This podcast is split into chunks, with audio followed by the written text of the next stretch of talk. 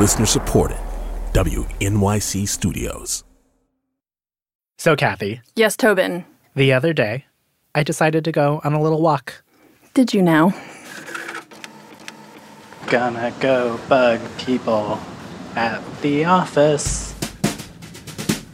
Can you show me around your desk a little bit? What do you have here? Sure. Well, there's the garbage from my afternoon snack. There's some nice plants in the window. There's the garbage from my lunch and my dirty dishes. These are two llamas that my colleague brought me from her vacation in Peru. Photos of friends, and my wife is up there. Oh, well, that's my wife, Becky, and our two kids, uh, Sasha and Laszlo. Do you like the picture of my boyfriend? Where's the picture? There is none.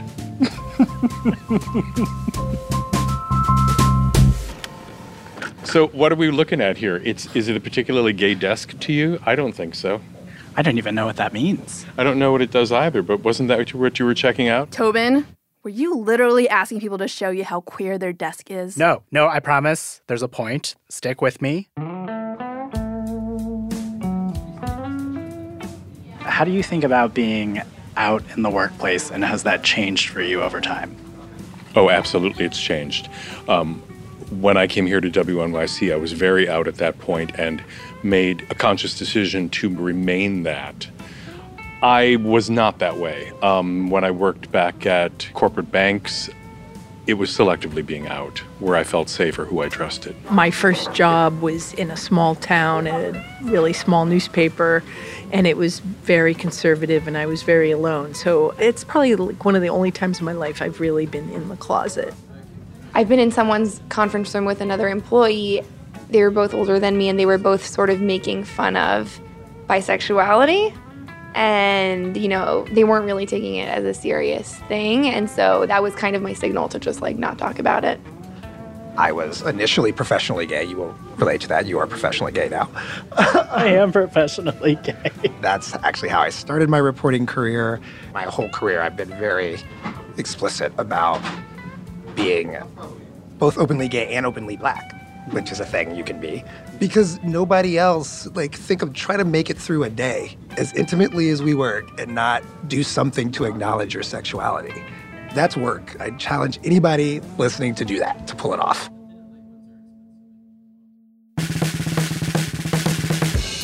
From WNYC Studios, this is Nancy. with your hosts Tobin Low and Kathy Tu.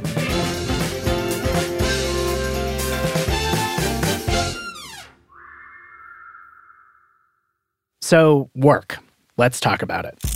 Tobin, you know we're technically working right now, don't you? yeah, you? I do know that. What I mean is, we spend so much time, so much of our lives at work. Yeah, I spend more time in the studio than my apartment. But you know what? We're lucky. I mean, like you and I, we can be ourselves here.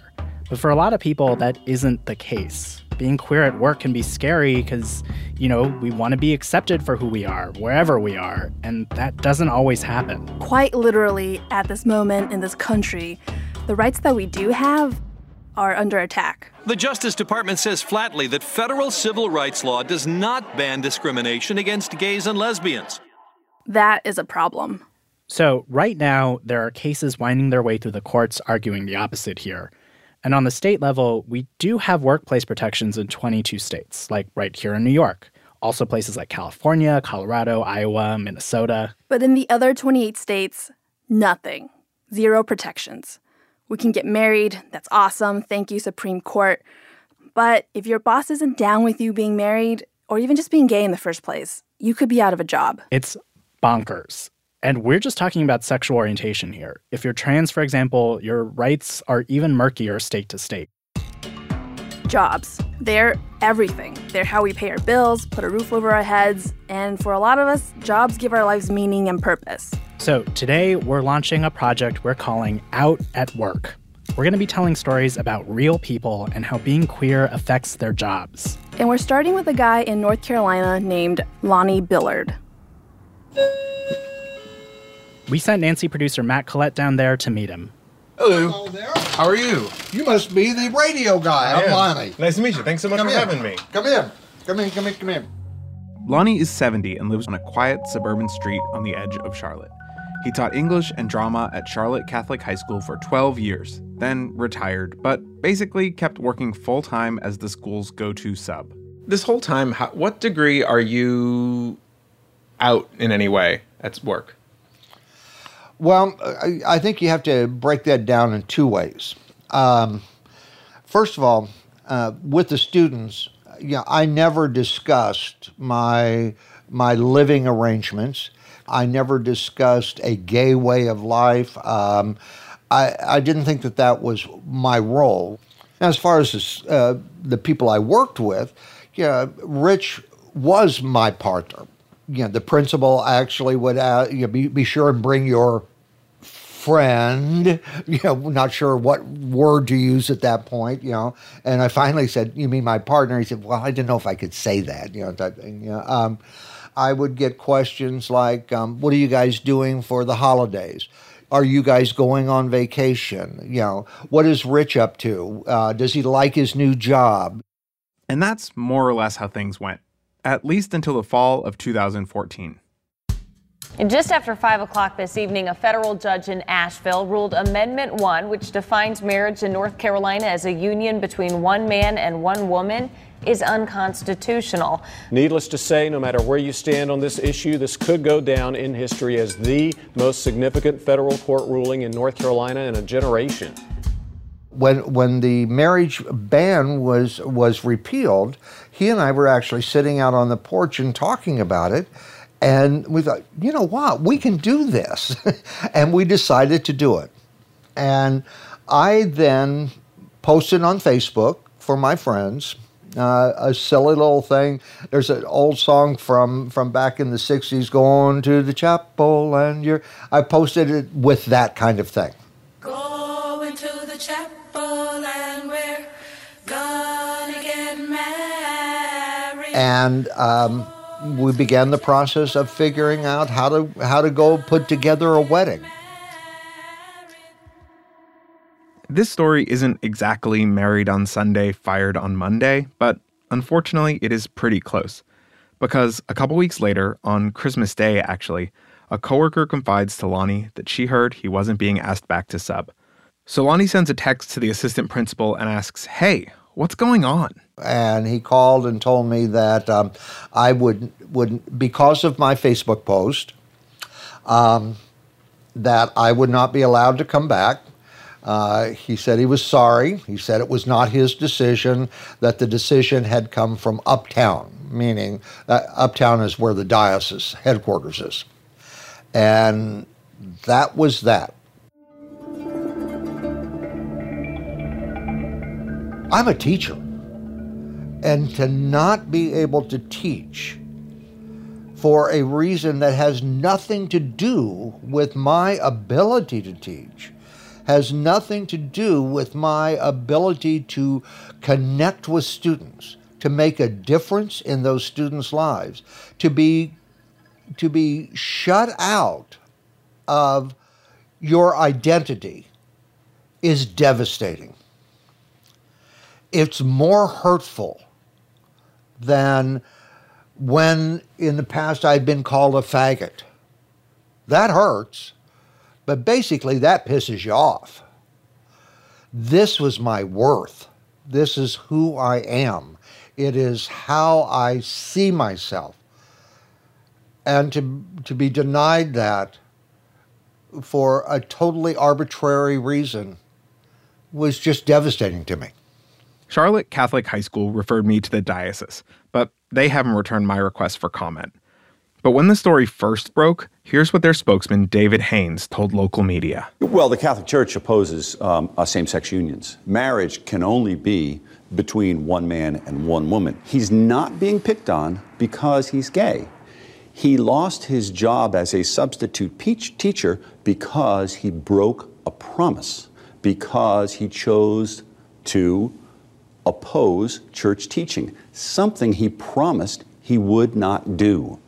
There was a clause in Lonnie's contract that says teachers have to live in accordance with, quote, the tenets and morals of the Catholic Church. And Lonnie signed it. But his lawyers at the ACLU told me they think it shouldn't matter that Lonnie signed something like that. They argue that your employer shouldn't be allowed to ask that of you in the first place. And they're like, if everyone knew Lonnie was gay the whole time, why didn't they do anything about it until he said he was getting married? Okay, so lawyers are involved. What happens now? So the ACLU sued the Catholic Church in Charlotte under Title VII of the Civil Rights Act, which says you can't be fired on the basis of race, color, religion, sex, or national origin. That's the part Jeff Sessions has said shouldn't apply to gay people. And what it all comes down to is one word sex. That's coming up in a minute. You're listening to Nancy.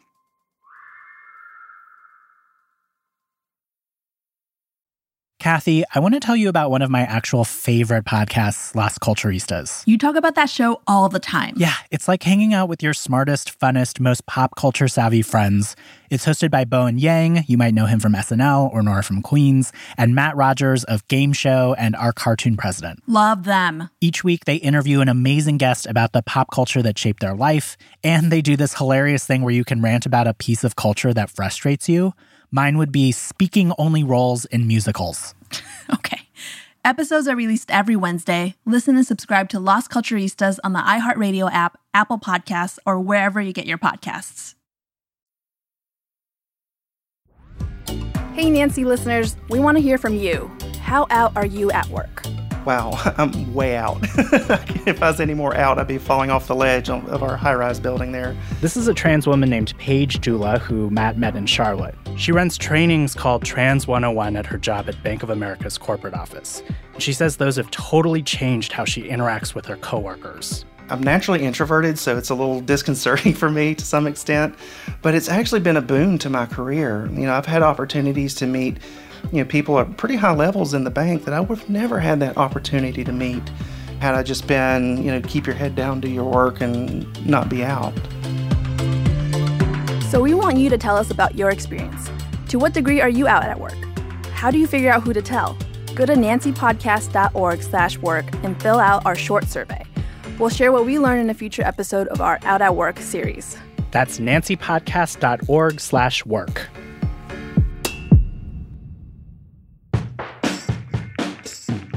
And we're back, talking about Title VII of the Civil Rights Act. Well, specifically, one word in Title VII sex. So much of this mess depends on that one little word. Take the story of Donald Zarda. He was a skydiving instructor for a company in Long Island, and back in 2010, he was called into a meeting with his boss, Ray Maynard.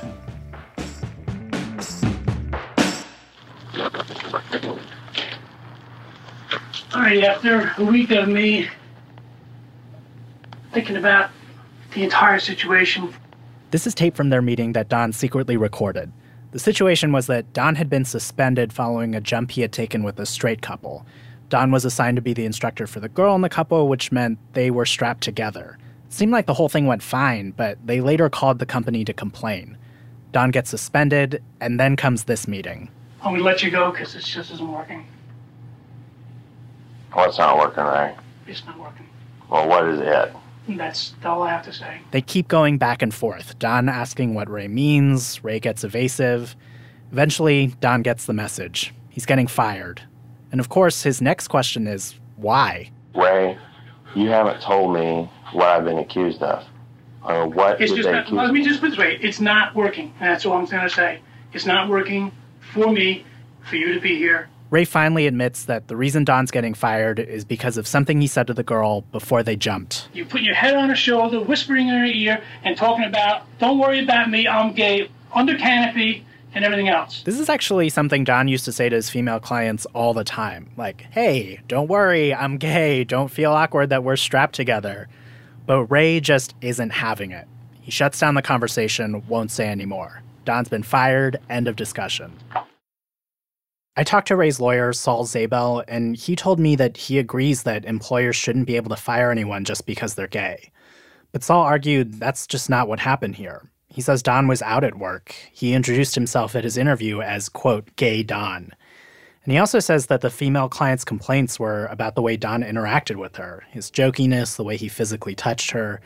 So while he may believe that there needs to be protections in the workplace for gay workers, he says the facts of this case are just too murky. Did he talk to you after he was fired from Altitude Express? Oh, yeah. Usually late at night for like several hours. no, no, he was really upset. He was very, very upset. This is Kim Zarda. Don was my little brother. Kim says Don took his job very seriously. He loved skydiving and he respected what it meant to have someone else's life in his hands. You know, taking a person on a tandem jump is intimate. You're strapped very tightly to them. And not only that, but like the, you know, the whole time, if you have a good tandem master, you know, they're constantly checking your straps. And my brother was no exception to that. Acceptable was never enough for him. Which is why Don was so frustrated with what happened. You know, he just wanted to like set her mind at ease. That's when he made the comment, um, you know, don't worry about him, that he's gay. To me, that demonstrates a great act of, of like compassion. So Don decided to sue. And his case has spent the last couple years making its way through the court. Now it's at the Second Circuit, which covers New York, Vermont, and Connecticut. Some people think that it could even make it all the way to the Supreme Court. But if it does, it will be without Don. It was a difficult jump.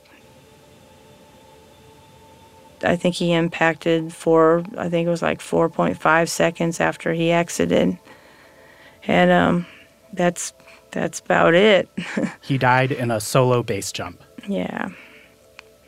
His the official day that he passed was October 4th of, of um 2014. Yeah, I'll never forget that day. if this case is something that could set a precedent, you know, or at least put a big dent in that for like anybody that's in that situation, then that, you know, then I think that, that would be his ultimate for that, you know. Don's job was on Long Island, meaning he was covered by New York state law. And New York has protections for gay people if they're fired for being gay. But the case wasn't successful at the state level. It wound up getting bumped up to the federal court, and that's where it's gaining traction now and it all comes down to Title VII. What is Title VII? Uh, not a question that you can answer easily, actually. This is Mark Joseph Stern. I cover the law and LGBTQ issues for Slate. And he says to understand Title VII and why it could be so important for LGBT folks, you have to go back to 1964, back to when Congress was drafting the Civil Rights Act. It was meant to take on several big problems, one of the biggest being racial discrimination in the workplace. This was the result of the civil rights movement, and Lyndon Johnson, the president at the time, wanted this to be part of his legacy that he would protect uh, black Americans in the workplace. So while Congress is drafting up the law, making sure to include wording about how you can't discriminate based on race or color, suddenly these white feminist groups are like, hold up listen, if this bill passes, uh, then black women will enjoy more protection in the workplace by virtue of their race uh, than white women will. Uh, and also, of course, black men uh, will receive more protection in the workplace than white women. So, in the 11th hour, Congress adds an additional word to Title VII of the Civil Rights Act to make them happy. And that word, for our purposes, ends up being kind of crucial. What it says is that no employer uh, can mistreat, fire, refuse to hire, discriminate against an employee on the basis of uh, a few different characteristics, uh, including race, color, uh, and sex. So now women were able to bring cases of workplace discrimination under Title VII. Like, if a woman couldn't get hired for a job because she had kids, Title VII says not okay. Or if a woman gets demoted for taking maternity leave, Title VII says no. And then in 1982 comes kind of a game changer case. Price Waterhouse versus Ann B. Hopkins. Ann B. Hopkins. 1982, Ann Hopkins, an employee at Price Waterhouse, is up for partner, but she gets denied even though, by all accounts, she'd secured like a $25 million government contract. She really should have been partner, but she was not made partner. And the reason why was that apparently her superiors found her to be overly masculine. Price and Waterhouse would consider her better if she had her hair done she was perceived to be, we'd say today, too butch. Uh, and she was told that to fix this problem. There is that comment about dressing uh, more femininely, walking more femininely, talking more femininely. Wear makeup, have her hair styled, and wear jewelry. The court finds in her favor, and in their decision, they introduce a whole new concept to Title VII sex stereotyping. Yep, I remember this from law school. That whole expecting men and women to act a certain way because of their gender. Kathy, Tu, in house attorney. Nope, nope, not a lawyer, just went to law school. Anyway, after the Hopkins case, the Supreme Court says, hey, not okay, and Title VII says so. And then LGBT activists are suddenly like, hey, wait a minute. If that applies to a straight woman, then it seems that if an employer discriminates against a lesbian for being overly butch, uh, you know, overly masculine, quote unquote, uh, that that is exactly the kind of discrimination that Ann Hopkins suffered.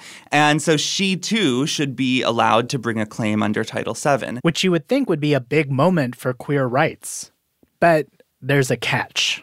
You have this weird period following Price Waterhouse where the courts say, uh, yes, if an effeminate gay man is discriminated against or a butch lesbian is discriminated against in the workplace, uh, then they can sue under Title VII because that is sex stereotyping. But if a masculine gay man or a feminine lesbian uh, is discriminated against in the workplace, they cannot sue under Title VII uh, because they have not suffered from sex stereotyping. They are not like Ann Hopkins. So, this is the limbo LGBT folks are in right now. The word sex in Title VII, it only goes so far. Mark says that for trans folks, lower courts seem to be willing to recognize that discriminating against a trans person is sex stereotyping, but that's still not explicit protection. So, what we're waiting around for is another case that could allow the Supreme Court to say yes, the word sex in Title VII is also meant to protect LGBT folks. And at least for gay people, that's where Don Zarda, the skydiver, comes in. His lawyers are arguing that discrimination based on sexual orientation is discrimination based on sex, no matter if you're masculine or feminine acting or whatever. Under Title VII of the Civil Rights Act, it's illegal.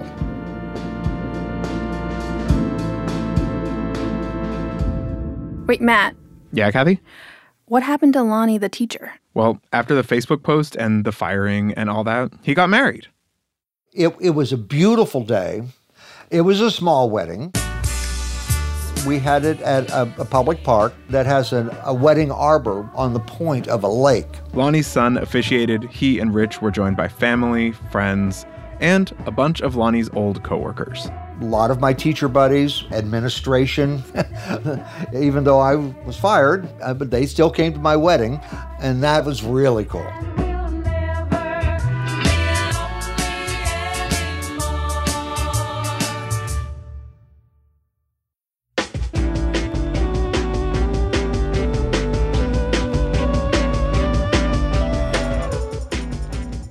We're going to keep exploring these topics through our Out at Work reporting, and we want to hear how you balance all this. Take our survey at nancypodcast.org slash work.